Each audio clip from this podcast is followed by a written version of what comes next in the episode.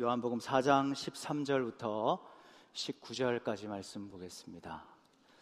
죄송합니다. 마이크 볼륨 조금만 더 주시면 감사하겠습니다.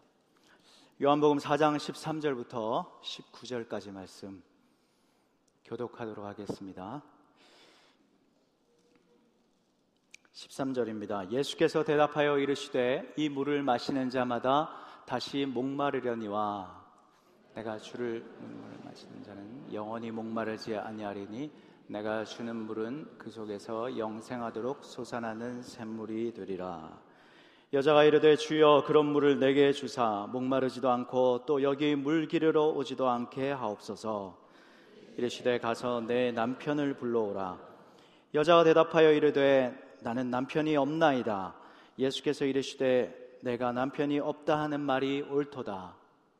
너에게 남편 다섯이 있어. 지금 있는 자도 내 남편이 아니니 내 말이 참되도다. 함께 읽겠습니다. 여자가 이르되 주여 내가 보니 선지자로소이다. 아멘. 여러분 세상에서 물 있잖아요. 가장 비싼 물 검색하면 가격이 어느 정도 나올까요? 세상에서 가장 비싼 물은 어느 정도의 가격이 될까요? 제가 찾아봤습니다. 그랬더니 물이 여러 가지 고가의 물들이 있는데 그 중에서 1, 2, 3위만 제가 소개해 드리면 우선 3위는 가격이 2,300불 정도. 아, 세계에서 제일 비싼 물이니까 뭐 2,300불 정도는 되겠지 하시겠죠. 2위를 보면 제 사진을 한번 보여드리겠습니다. 향수병 같이 생겼죠. 2위 이름도 깁니다. 생수인데 아쿠아디 크리스탈로 트리뷰토 모딜리아니라고 하는 이 물인데 생수입니다. 껑충 뛰어서 가격이 750밀리에 6억 8,400만 원, 56만 8천 불 정도. 놀라시도 않, 놀라지도 않으시네. 남태, 남태평양의 피지 섬의 광천수로 만든 광천수를 끌어올릴 물인데 왜 이렇게 비싸냐? 금으로 발라 놓았기 때문입니다. 그 안에 금가루가 있습니다.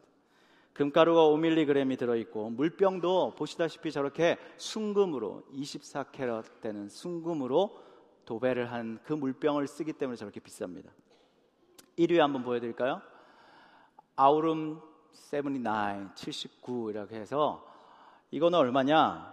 500ml에 약 10억 2,600만 원, 85만 불 가격. 지금까지 가장 비싼 생수입니다. 아우름 AU라고 하는 것이 화학 전공하신 분들 원소 기호 뭐죠? 금이죠, 그죠?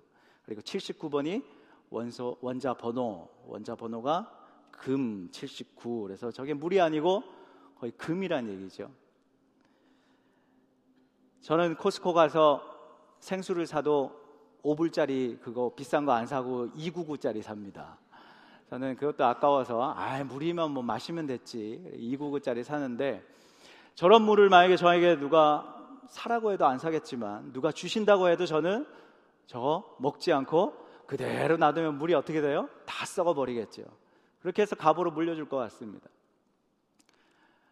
물에 저 고가의 물이라고 하는 것이 물 자체에 어떤 기능이 있다거나 물 자체에 어떤 효능이 있다라고 하기보다는 그냥 금을 넣고 다이아몬드로 또 크리스탈로 그 겉, 겉에 생수병을 도배를 하고 이렇게 순금으로 생수병을 그렇게 만들어 놓은들 그렇게 비싸다는 얘기죠. 그렇게 한들 저물을 마시면은 금방 병이 낫고 저물을 마시면은 뭐가 한 3일 동안 목이 안 마른다. 그렇지는 않을 것입니다. 세상에 그런 물은 없습니다. 모든 물은 마시고 나면 다시 목마르게 되어 있는 것이 우리가 얻게 되는 물입니다. 우리가 오늘 보시는 이 요한복음 4장의 말씀, 우리가 잘 아는 말씀인데 예수님과 여인과의 대화죠. 이 대화를 그대로 연극 무대로 가져온다고 하면 두 배우가 있겠죠. 예수님이 있고 여인이 있고. 그런데 그렇게만 봐서는 대사가 없으면 이게 예수님과 어떤 여인의 대화인지 모릅니다만 연출자나 무대 감독이 신경 써야 되는 소품이 하나가 있죠. 그것이 무엇입니까? 우물이라고 하는 것이죠. 우물을 딱 갖다 놓으면 아 예수님과 사마리아 여인의 대화구나 우리는 알 수 있습니다.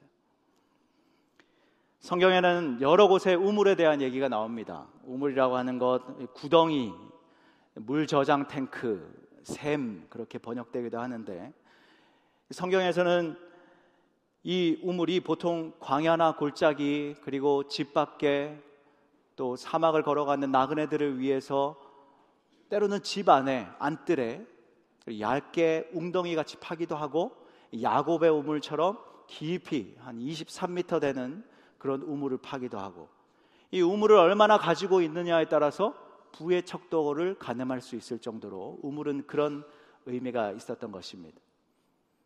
또 성경에서 보면 우물에서 중요한 만남들이 일어나죠. 우물에서 많은 배우자들을 만나는 것을 볼 수 있습니다. 모세, 야곱, 그리고 이삭의 아내를 만나는 그 과정에서 엘리에셀도 우물가에서 우물에서 만나게 되죠. 청년들 이거 아셨습니까? 물을 구하러 가면서 배우자를 만날 수 있다고 합니다. 성경에서는 우물가로 가면 물을 구하러 코스코나 샘스를 가면서 내 배우자가 있는지 우리는 눈 크게 뜨고 우리는 찾아보아야 할 것입니다. 오늘 본문의 이 우물가에서 물 얘기로 시작하는 이 예수님과 여인의 대화를 통해서 이 시간 우리가 바라봐야 될 것은 무엇이냐? 영적 목마름. 육신의 목마름 말고 내 영적 목마름을 한번 진단해 보고 이 영적 목마름을 해결해 주시려고 하는 주님의 그 마음을 우리가 알고 또 그 주님 앞에 나아가서 진정한 영적 목마름을 해결할 수 있는 그런 은혜가 있기를 축복합니다. 오늘 본문의 대화에서 예수님은 대화 주제를 바꾸어 가면서 의도적으로 이제 말씀을 대화를 이어가고 있습니다. 첫 번째 우리가 잘 아듯이 예수님은 물에 관해서 물에 관해서 대화를 이끌어 가십니다. 물에 관한 대화를 통해서 여인의 영적 목마름을 깨닫게 하시려고 하는 주님의 의도가 있습니다. 5절 7절을 한번 보면 요한복음 4장 사마리아의 수가라 하는 동네에 이르시니 야곱이 그 아들 요셉에게 준 땅이 가깝고 거기 거기 또 야곱의 우물이 있더라. 예수께서 길 가시다가 피곤하여 우물 곁에 그대로 앉으시니 때가 6시쯤 되었더라라고 하고 있습니다. 이 내용을 보면 예수님이 유대 종교 지도자들을 피해서 이제 유대에서 사역을 마치고 갈릴리로 가야 되겠다라고 하시는 것입니다. 갈릴리로 가는 도중 유대에서 갈릴리로 가려면 가장 빨리 가야 되는 길은 사마리아를 거치는 길이었습니다. 그러나 유대인들은 그렇게 하지 않았지요. 베레아를 거쳐서 가거나 아니면 해변길을 돌아서 따라 그렇게 갈릴리로 가는 것을 유대인들은 원했습니다. 그 이유는 사마리아라고 하는 것은 불결하기 때문입니다. 부정하기 부정한 땅이기 때문입니다. 사마리아가 북이스라엘의 수도로 있을 때 아수르 아수르의 점령을 받고 피가 섞이는 거죠. 혈통이 순수하게 보존되지 않고 이방인과 자폰이 일어나면서 사마리아 땅은 유대인들이 볼 때는 그 피가 그 혈통이 부정하게 되었다라고 하는 것입니다. 그래서 가까이 하지 않았습니다. 성경에서는 사마리아를 두고 개라고 지칭할 정도로 그렇게 경멸하고 멸시하고 가까이 하지 않았던 땅이 바로 사마리아 사람들. 그리고 그 중에서도 가장 부정하다고 여기는 여자들. 여자 중에서도 지금 문제가 있는 여자를 주님은 만나고 있는 것입니다. 6절에 보면 피곤하여 우물 곁에 그대로 앉으셨다라고 했습니다. 그리고 시간이 6시다. 유대인의 이 시간으로 계산하느냐, 아니면 로마법에 있는 시간으로 계산하느냐, 그거에 따라서 학자들의 견해가 틀립니다만, 많은 학자들이 이 시간은 태양이 장렬하는 뜨거운 낮 시간일 것이다. 많은 사람들이 밖으로 물길로 나오지 않는 그러한 한낮의 시간일 것이다. 라고 합니다. 그런 시간에 지금 예수님이 길을 가시다가 지쳐서 피곤해서 그 물가에 앉으시면서 나오는 여인에게 나에게 물을 좀 달라라고 하시는 겁니다. 나바오 선교 어제 보고를 했는데 나바오 선교를 할 때 가장 힘든 부분이 뭐냐면 날씨죠. 태양 태양빛이 제가 보니까 온도를 체크해 보니까 평균 105도, 110도. 그리고 그랜드 캐년 밑에 그 광활한 사막, 광야 그 위에서 우리가 복음을 전해야 되기 때문에 집들이 마을에 들어서면 이렇게 다닥다닥 다 붙어 있는 것이 아니고 한 집이 여기 있으면 또 다른 집은 저쪽에 있는 경우가 있습니다. 그럼 거기를 걸어가서 복음을 전한다고 하는 거, 홍보를 한다고 하는 것은 참 어려운 일입니다. 그래서 밴을 타고 내려서 전하고 또 다시 밴을 타고 이동해서 전하고 그렇게 전도를 하죠. 뜨거운 태양빛이 그렇게 복음을 전하는데 방해가 되는 것입니다. 또 한 가지의 방해는 무엇이냐면 나바오에서는 밴을 타고 이제 내려서 그 집으로 들어가려고 하면 개들이 나옵니다. 개들이. 근데 그 강아지 수준이 아니고 핏불같이 생긴 그러한 개들이 몇 마리가 각 집마다 으르렁거리면서 밴 문을 열고 내리려고 하면 달려드는 것이죠. 어떤 개들은 밴 문을 열면은 문 앞에 와가지고 다리를 들고 영역 표시를 하기도 합니다. 우리 자매들은 내리질 못하는 거예요. 저와 이번에 강동균 집사님 같은 경우는 그냥 하나도 안 무서운 척하고 우리 강동균 집사님은 강아지를 키우시니까 저도 하나도 안 무서운 척 하면서 똑똑똑 하지만 핏불이 뒤에서 달려들면서 르렁거리면 오금이 저리죠.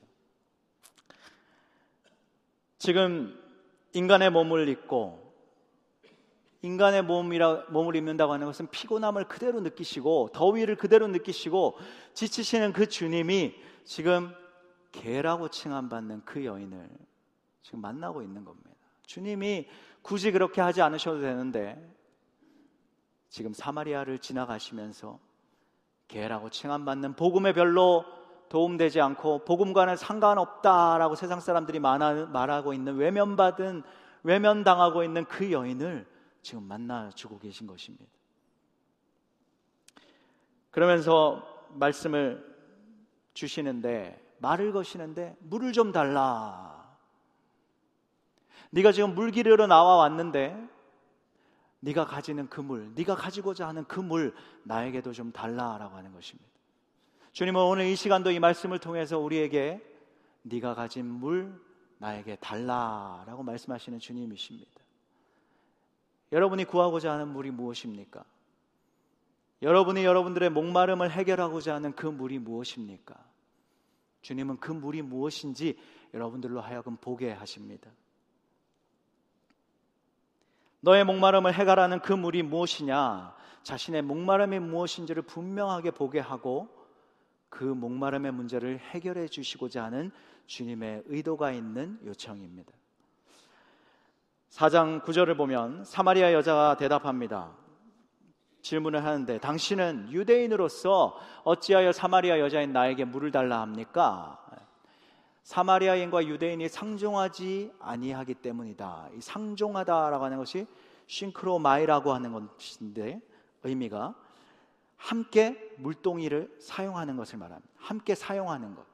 그러니까 당신과 내가 물그릇을 같이 사용하면 당신이 불결하게 되는데 유대인들은 그렇지 않은데 왜 나에게 내가 쓰는 이 물그릇에 물을 담아서 나에게 달라고 하십니까?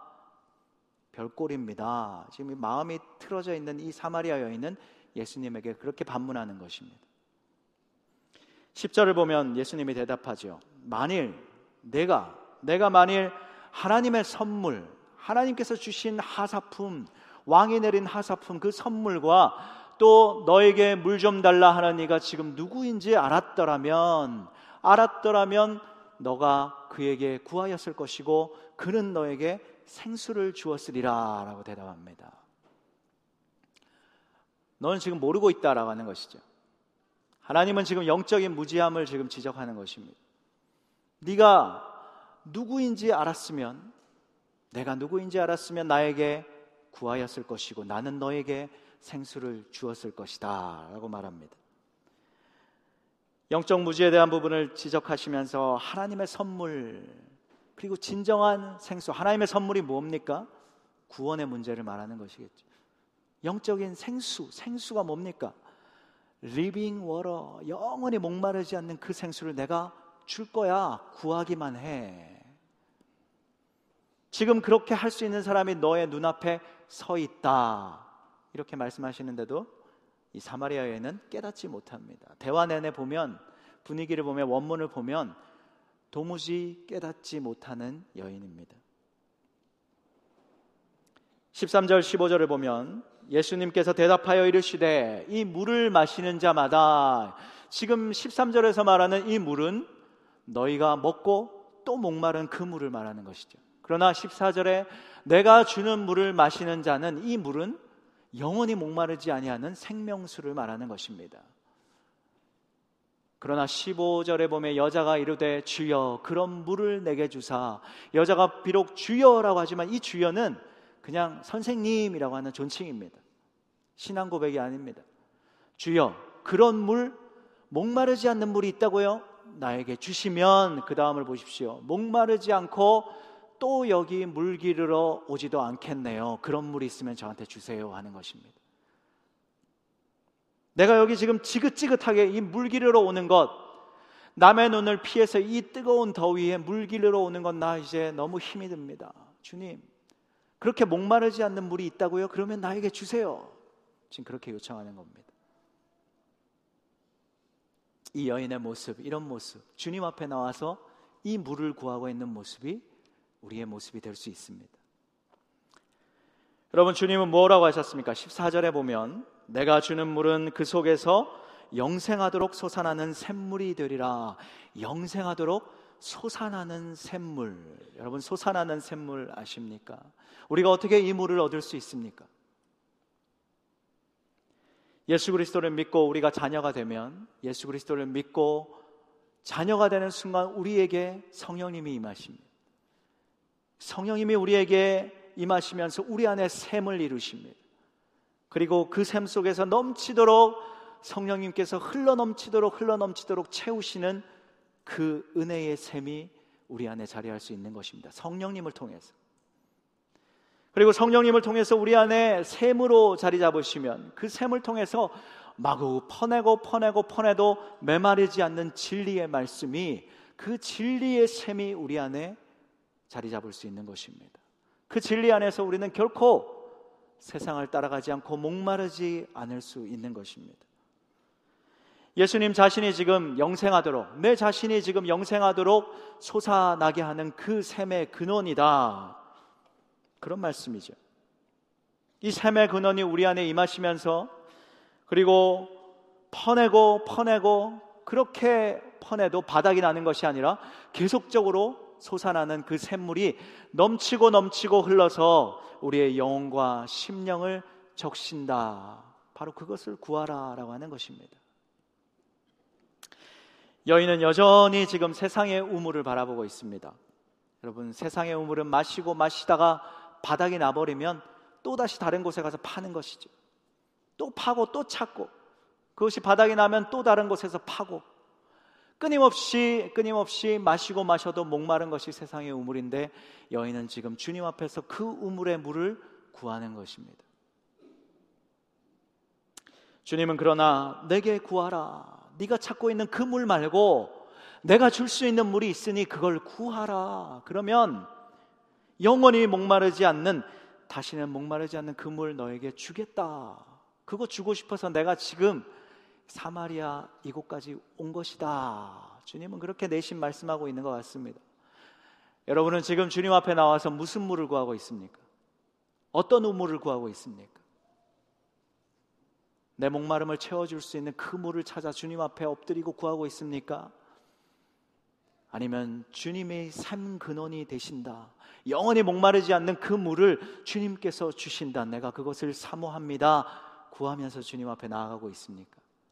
무엇을 파고 파면서 그 우물을 찾고 계십니까? 몇 년 전에 제가 텍사스에 있을 때 목사 아는 목사님 가정에서 저에게 선물을 주셨는데요. 텍사스는 스테이크가 유명합니다. 그래서 스테이크 비싼 스테이크 식당에 가서 먹을 수 있는 gift card를 주셨는데 100불짜리 이렇게 황금색으로 돼 가지고요.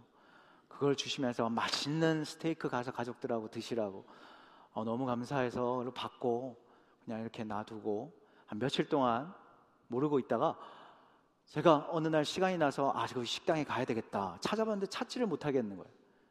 가만히 생각해 보니까 어제 방을 치운다고 막 하다가 쓰레기 봉지에 막 이것저것 휴지를 넣었었는데 왠지 그 쓰레기 봉지에 제가 휴지들과 함께 그 기프트 카드를 넣은 것 같은 감이 드는 겁니다. 그래 묶어서 이미 trash dumpster에 버렸어요. 제가 어떻게 했겠습니까? 밤이 되길 기다렸습니다. 캄캄한 밤이 되길 기다리고 모두가 잠들길 기다리고 그 밤에 제가 아파트 앞에 있는 dumpster에 들어가 trash dumpster에 가서 이 사람과 같이 이렇게 했습니다. 제 모습이 아니고요. 인터넷에 저런 저같이 저렇게 똑같이 행하는 사람이 있더라고요. 저는 저 정도가 아니고 점프해서 들어갔습니다. 집집마다 쓰레기가 얼마나 많은지, 또 왜 이렇게 쓰레기 봉투는 다 흰색인지, 그리고 왜 이렇게 꽉꽉 묶어놨는지 덤프스터 안에서 캄캄하게 보이지 않는데 휴대폰으로 비춰가면서 그걸 풀겠다고 풀어지나요? 확확 찢으면서요. 고양이 소리가 들리지요. 냄새는 나죠. 그 안에서 내가 버린 휴지가 무엇인가 쓰레기 봉지를 찾아서 헤매고 헤매고 뜯고 그걸 얻겠다고. 그거 한 끼 안 먹으면 어때요? 그거 먹어도 다음날 자고 일어나면 또 배고픈데. 그거 찾겠다고 마구 파헤치고 파헤치고. 지금 여러분들 아유 목사님 그 너무했다 하시는 분들이 있는지 모르겠지만. 그 입장 돼 보면요 여러분 왜 그거 있잖아요. 조금만 더 찾으면 나올 것 같은 그 신락 같은 희망. 조금만 내가 더 수고하면 왠지 찾아낼 것 같은 분명히 그 안에 있을 것 같은 세상이 끄는 그 욕심 그 희망이 있잖아요 그것이 저를 끌더라고요 지금 여러분들은 무엇을 찾고 있습니까? 무엇을 파헤치면서 뭘 얻으려고 세상에서 이렇게 열심히 찾아다니십니까? 세상의 많은 모든 일들이 내가 수고하는 것들이 쓰레기 같다는 말은 아닙니다. 그렇지만 쓰레기 같이 가치 없는 일들도 얼마나 많이 있습니까? 내가 지금 뭘 그걸 얻겠다고 그렇게 그 문제를 파헤치고 있습니까, 여러분? 내가 그거 얻어서 뭘 얻겠다고 그거 얻으면 왠지 내 안에 행복이 있을 것 같고 그것만 내가 이번에 얻으면 얻으면 이제 내 안에 만족과 기쁨이 있을 것 같고 내 삶이 무언가 달라질 것 같은 우리는 그걸 찾아서 계속 구하고 열심히 주님 앞에 나와서도 그거 달라고 하고 여러분은 뭘 구하고 있느냐 이 말입니다. 어떤 목마름으로 주님 앞에 나아가고 있습니까? 이민 생활에서 우리가 가지고 있는 목마름이 뭐예요? 신분 문제. 그게 되면 다 될 것 같죠?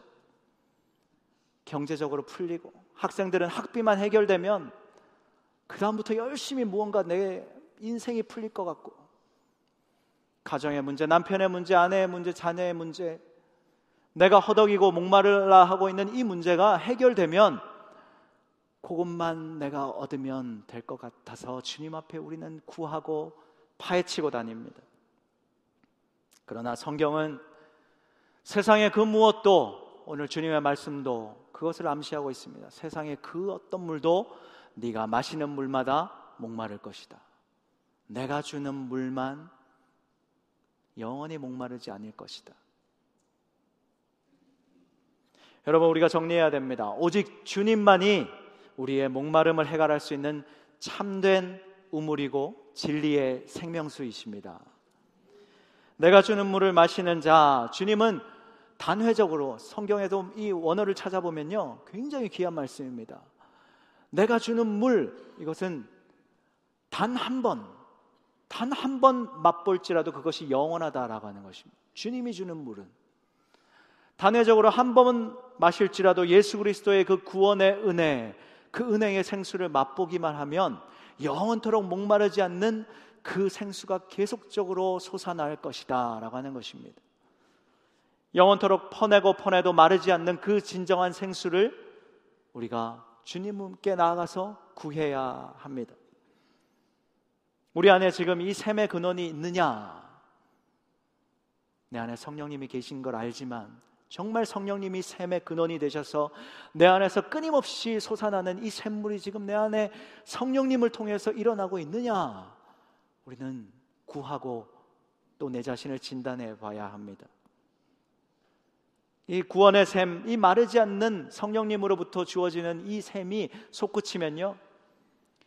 죄를 짓고 싶은 마음이 탁 들어도 어느 순간 말씀을 통해서 성령님이 솟구치는 샘을 흘러보내 주셔서 죄 짓고 싶은 마음을 싹 씻어 주시고 내가 막 낙심되고 좌절하고 이제 지쳐서 내 심령이 막 갈피를 못 잡아도 성령님께서 솟구치게 하시는 그 샘물이 내 영혼을 적셔버리면서 내 마음을 새롭게 하시는 것입니다. 여러분 이 물을 얻고 싶지 않으세요? 메말라서 견딜 수 없는 뭔가 갈급해서 해결책을 찾지 못해 방황하고 있는 이 내 안에 성령님이 흘러 넘치게 하는 이 샘물이 흘러 부어 주시면 부어 주시면 우리 안에 내 영혼과 내 마음과 내 심령이 새롭게 씻어질 수 있다라고 하는 것입니다. 이 샘이 우리 속에 있어야 합니다. 따라하겠습니다. 저를 한번 따라해 보십시오. 주여, 그런 물을 내게도 주소서. 오늘 이 우물가의 여인은 이거 모르고 주님 앞에 목마르지 않는 그 물 나에게 주세요. 나의 괴로운 일들, 나의 괴로운 처지들 이제 해결할 수 있는 그물 좀 주세요라고 했지만 우리는 샘의 근원을 구해야 됩니다. 오늘 이 시간 말씀을 통해서 주님을 구합니다. 성령님 채워주시고 솟구쳐 올라오는 그 영원한 샘물 내가 구합니다. 그 구원의 은혜를 맛보게 하여 주시옵소서. 주님께서 부어주시는 진리의 그 은혜를 내가 맛보게 하여 주시옵소서. 파고 파내고 파내도 바닥이 나지 않고 넘쳐 흐르는 하나님의 그 마음을 알 수 있고 하나님의 그 은혜를 경험할 수 있는 그런 은혜의 샘물을 내 안에 솟아 넘치도록 성령님 내가 그 물을 구합니다. 기도할 수 있는 여러분들 되시길 축복합니다. 또 한 가지 예수님은 남편에 관한 대화를 하고 있는데요. 남편에 관한 대화를 통해서 여인의 죄 문제를 지금 짚고 넘어가려고 하십니다. 여인의 죄 문제를 깨닫게 하시려고 하는 주님의 의도가 있습니다. 누군가 대화를 하다 보면 대화의 맥이 이렇게 가다가 뚝 끊기는 경우가 있죠. 지금 주님도 그렇습니다. 오늘 물 얘기를 하시다가 주여 그 물을 좀 주시옵소서 이렇게 여자가 구하고 있는데 갑자기 네 남편을 데려오라. 뜬금없는 이런 말을 가지고 또 이렇게 훅 들어온다고 하죠. 그런 대화를 지금 하고 계십니다. 주님이 지금 네 남편을 데려와라고 하는 이 한마디를 통해서 참된 생수를 너에게 줄 것이다. 그러니 네 남편을 데려와. 지금 이렇게 말씀하시는 것입니다. 돌직구를 날리는 것이죠. 왜냐하면 이 여인에게 남편 얘기는 꽁꽁 숨겨두고 감추어야 되는 얘기였기 때문입니다. 여인의 배경을 잘 아시죠? 남편이 몇 명? 다섯 명 있었다. 그리고 지금의 남편도 너의 남편이 아니다. 라고 예수님이 말씀하셨습니다. 그러니까 자신의 이 문제가 들키고 나니까 적잖이 당황해서 여인이 뭐라고 하냐면 17절에 나는 남편이 없나이다. 주님, 나는 남편이 없나이다.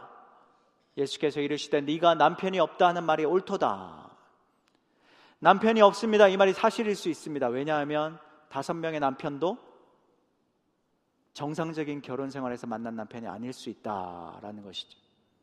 법적으로 정상적인 남편이 아니라 부정한 행위를 통해서 음행을 통해서 법적으로 결혼 관계가 형성되지 않는 그러한 남편, 그러한 관계 속에서 손가락질 받고 외면당하고 돌을 맞아도 싼 그런 여인의 모습을 지금 가지고 있는 것이죠. 여러분, 아내 여러분들 한번 질문해 봅니다. 남편 한 명도 속 시끄럽죠? 다섯 명, 다섯 명의 남편이 있다면 다섯 명의 남편을 거쳐갔다면 이 여인은 그럴 수 있겠습니다. 주님, 내가 정말 이러고 싶어서 이랬겠습니까? 속 사정이 있어서 나는 속고 속고 이 남편이면 될 줄 알았는데 이 남편이 또 나를 속이고 이 남편 또 속이고 그러다 보니까 나도 모르게 나는 피해자입니다. 라고 말할 수 있을지 모르겠습니다. 그렇지만 주님은 지금 그러한 문제를 가지고 있는 너에게 영적인 죄 문제가 있다. 너 그게 죄 문제인지 아니? 주님은 그걸 짚고 넘어가고 싶은 것입니다. 그 물을 얻고 싶으면 그 영원한 생수, 영원한 생명의 근원 솟아오르는 그 물을 얻고 싶으면 죄를 짚고 넘어가지 않으면 안 된다. 너의 그 죄 문제를 해결하지 않으면 안 된다. 네가 죄인임을 자각하고 인식하고 내 앞에 고백하며 나와야 된다라고 하는 것을 깨닫게 하시려고 하는 것입니다. 죄 문제를 단숨에 주님은 끄집어내서 그녀에게 그녀의 죄악됨을 보게 하는 것입니다. 누가 우리에게 우리가 꽁꽁 숨겨둔 그 상처, 그 죄 문제를 지적하면서 돌직구를 날리면서 그런 죄가 있는 거 내가 압니다 라고 하면 우린 그 사람 다시는 보지 않겠죠. 우리는 될 수 있는 한 나 아무 문제 없습니다. 나 아무 문제 없고 잘 살아요. 그렇지만 우리 모두가 누구나 영적인 죄 문제를 가지고 있습니다. 주님은 그 문제, 내가 정말 죄인일 수밖에 없구나. 지금도 여전히 죄된 것을 보고 죄된 것을 생각하고 내 온 머리부터 발끝까지 나는 죄투성일 뿐이구나. 라고 하는 것을 우리, 우리로 하여금 깨닫게 하시길 원하시는 것입니다. 주님은 참된 생수 영혼의 갈증을 영원히 해결해 줄 수 있는 그 방법으로 첫 번째 철저하게 하나님 앞에 나의 죄됨을 인정하고 회개로 나오라라고 말씀하시는 것입니다. 여러분은 주님 앞에 나올 때 주님 저는 죄인입니다. 늘 그렇게 고백하며 나오십니까? 주님의 놀라우신 이 크신 광대하신 그 크신 하나님의 은혜와 사랑 앞에서 나를 바라보면 나는 한없이 죄인일 뿐입니다. 이렇게 고백하면서 나오십니까? 아니면 주님 내가 무슨 나는 피해자입니다. 저 인간이 죄인입니다. 제 남편이 죄인입니다. 내 아내가 죄인입니다. 저 사람이 죄인이거든요. 그런 마음 가지고 있습니까? 그런 마음 가지고는 그 마음을 내려놓지 않고는 영원한 생수, 채워주시는 그 생수로 목마름에서 자유하는 일이 어려울 것이다. 주님은 그렇게 말씀하시는 것 같습니다. 주님은 여인의 죄 문제를 끄집어내서 상처를 주려고 하시는 것이 아니라 조율해 주시고 그 문제를 다시 한번 해결해 주시고 재활용 해서 하나님이 쓰시는 자로 합당하게 만드시려고 그렇게 주님은 은혜를 베풀고 계신 것입니다. 그렇게 자신의 죄된 부분을 나는 죄인입니다. 주님 앞에 고백하며 나오는 자에게 주님은 결코 외면하는 바가 없으십니다. 다 받아주십니다. 오늘 이 말씀은 새신자를 위해서 드리는 말씀만은 아닙니다. 내가 처음 믿었건 오래 믿었건 우리는 그 크신 주님의 사랑 앞에서 오직 매 순간 나올 때마다 주님 내가 죄인입니다. 다른 어느 누구가 아니라 내가 내가 오늘도 하나님 앞에서는 죄인입니다. 그렇게 나아갈 때에 하나님께서 구원의 그 생수를 허락해 주시는 것입니다.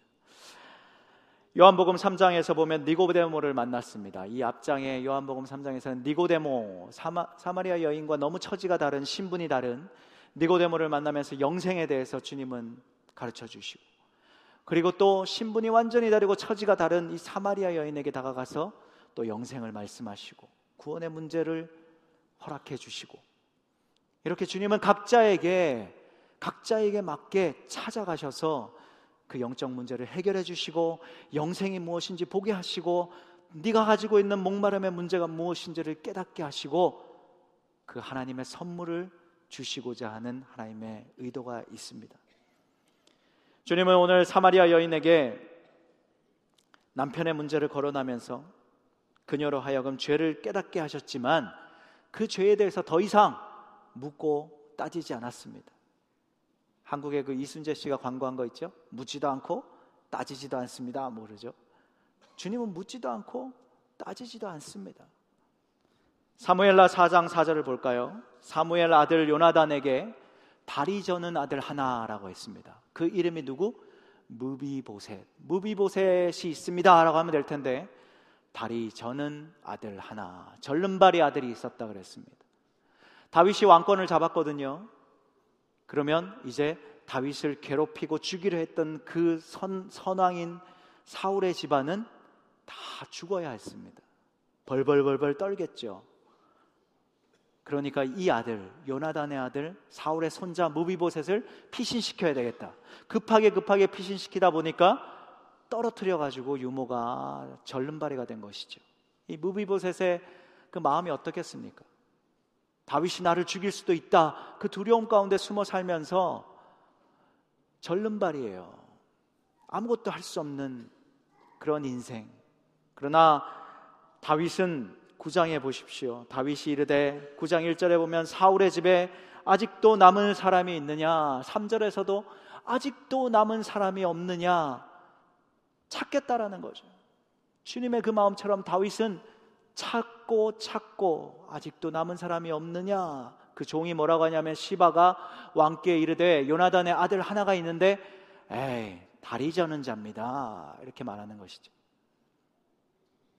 다리 저는 자예요 별로 가치 없는 자예요 그런데 다윗은 데려와라 그리고 앉혀놓고 네가 무비보셋이냐 그렇게만 물었죠. 네가 다리 저는 절름발이 물비보셋이냐라고 하지 않았습니다. 네가 나를 죽이려고 끊임없이 나를 괴롭히는 그 사울의 집안의 손자냐 그 무비보셋이냐 하지 않으셨습니다. 다윗은 그저 그 있는 모습 그대로 받아주고 그 존재 그 무비보셋의 이름을 그대로 받아주면서 식탁으로 초청하고 영원히 네가 내 상에서 함께 먹고 마시겠다라고 했습니다. 바로 이것이 주님의 사랑, 복음의 은혜입니다. 우리가 우리의 자신의 죄됨을 깨닫고 하나님 앞에 나아가서 하나님 내가 죄인입니다. 주님, 나 누구 누구 누구 이런 죄인입니다. 해도 주님은 네가 죄를 깨닫고 나아오면 그 이름 존재 그대로 있는 모습 그대로 받아주시는 것입니다. 필립 얀시가 쓴 놀라운 하나님의 은혜라고 하는 책이 있습니다. 그 책에 보면 한 예화가 있는데 돌아온 탕녀에 대한 얘기가 있습니다. 한 소녀가 집을 가출합니다. 나는 아빠가 너무 싫어. 맨날 외출 금지를 시키는 아빠가 너무 싫고 내 마음대로 살 거야. 그래서 디트로이트로 가서 친구들과 어울리면서 클럽을 다니고 술을 마시고 마약을 하고 그러다가 유흥업소에 드나들게 되고 업주를 업주에게 괴롭힘을 당하고 돈을 많이 벌었지만 어느 날 몸과 마음이 다 병이 들어서 병이 드니까 업주에게 쫓겨나게 되고 그러면서 길바닥에 쓰러져서 노숙하는 것입니다. 그런데 우유 팩에 자신의 얼굴을 찍어 놓으시고 내 딸을 찾습니다 하는 아버지가 올린 그 광고가 생각이 나는 거예요. 우유팩이 생각이 나면서 버스를 타고 고향에 내려가기로 마음 먹습니다. 그리고 전화를 합니다. 아빠, 나 누구누군, 나 딸 기억하죠? 이제 내일 버스를 타고 고향으로 돌아가려고 합니다. 전화를 안 받으니까 메시지를 남기고 끊었어요. 아빠가 들었을까 안 들었을까 상관없이 한번 고향으로 버스를 타고 내려가는 것입니다. 그러면서 터미널에 가서 잠시 버스가 정차했을 때 터미널에 이렇게 대합실에 보고 아빠 엄마가 있으면 좋은 것이고 그렇지 않아도 그렇지 않으면 그냥 버스를 타고 다시 다른 곳으로 가야 되겠다. 그런 마음을 가지고 버스를 타고 가면서 계속 연습하는 겁니다. 아빠 내가 잘못했어요. 아빠 내가 죽을 죄를 졌어요. 아빠 내가 잘못했어요. 이렇게 고백해야지. 버스가 고향에 도착해서 이제 버스 내리고 터미널 대합실로 들어가려는 순간 그 소녀가 터미널 대합실에 딱 나타나는 순간 빵빠레가 울리면서 플랜카드가 펼쳐지면서 welcome 아버지도 나오고 어머니도 나오고 할아버지도 나오고 그 동네 목사님도 나오고 친구들도 나오고 환영 인파가 말로 할 수 없었습니다. 그의 딸은 아빠에게 가서 고백합니다. 아빠 내가 잘못했습니다. 아빠 내가 죽을 죄인입니다. 내가 죄 지었어요. 내가 잘못했어요. 아빠 용서해 주세요. 라고 하니까 아빠가 뭐라고 하느냐면 지금 용서를 구할 시간 없어. 내 딸, 사랑하는 내 딸, 지금 용서를 구할 시간 없어. 빨리 가서 너를 위한 파티에 나와 함께 가자. 와라 끌어안으면서 손을 낚아채고 지금 용서를 구할 이런 시간 없어. 나랑 함께 파티에 가자라고 하는 것입니다. 우리가 주님 앞에 나아가면 아빠가 이렇게 딸이 뭘 하며 살았는지 관심 없이 돌아왔으면 이제 됐어 하는 이 아빠의 심령처럼 우리가 주님 앞에 돌아가면 있는 모습 이대로 주님 앞에 죄를 구하며 나는 죄인입니다 나아가면 주님은 더 이상 묻지 않으십니다. 됐어. 있는 모습 이대로 나왔으면 됐어. 그리고 우리가 원하는 거 그거 그 목마름의 문제 그 영생수 주님의 식탁에서 가장 먼저 내어 주실 주님이십니다. 오늘 바로 이 시간 여러분, 우물가의 여인을 먼저 찾아가셨던 주님을 기억할 수 있길 바랍니다. 그리고 찾아가셔서 그 목마름의 문제를 해결해 주시는 주님, 참으로 근본적으로 그 목마름의 문제를 해결하셨던 그 주님께서 오늘 이 시간 나에게도 찾아오셔서 내 이 영적 목마름을 해결해 주시고자 하신다. 그 주님을 붙들 수 있는 모두가 되시길 축복합니다. 끊임없이 솟아오르는 그 생명수, 주님 나도 목마릅니다. 나도 금을 먹고 싶습니다. 주님 내게도 나는 비록 이런 모습이지만 내가 죄인임을 고백하고 주님 앞에 나아가 구합니다. 그 영원한 생명수를 나에게 허락하여 주시옵소서 할 때 주님은 그래 됐다. 그렇다면 내가 너에게 허락하겠다. 주님은 그렇게 말씀하실 것입니다. 이 은혜가 우리 모두에게 누려지길 우리의 삶과 우리의 영혼 가운데에 다 누려지시길 주의 이름으로 축복합니다. 우리 다 함께 자리에서 일어나셔서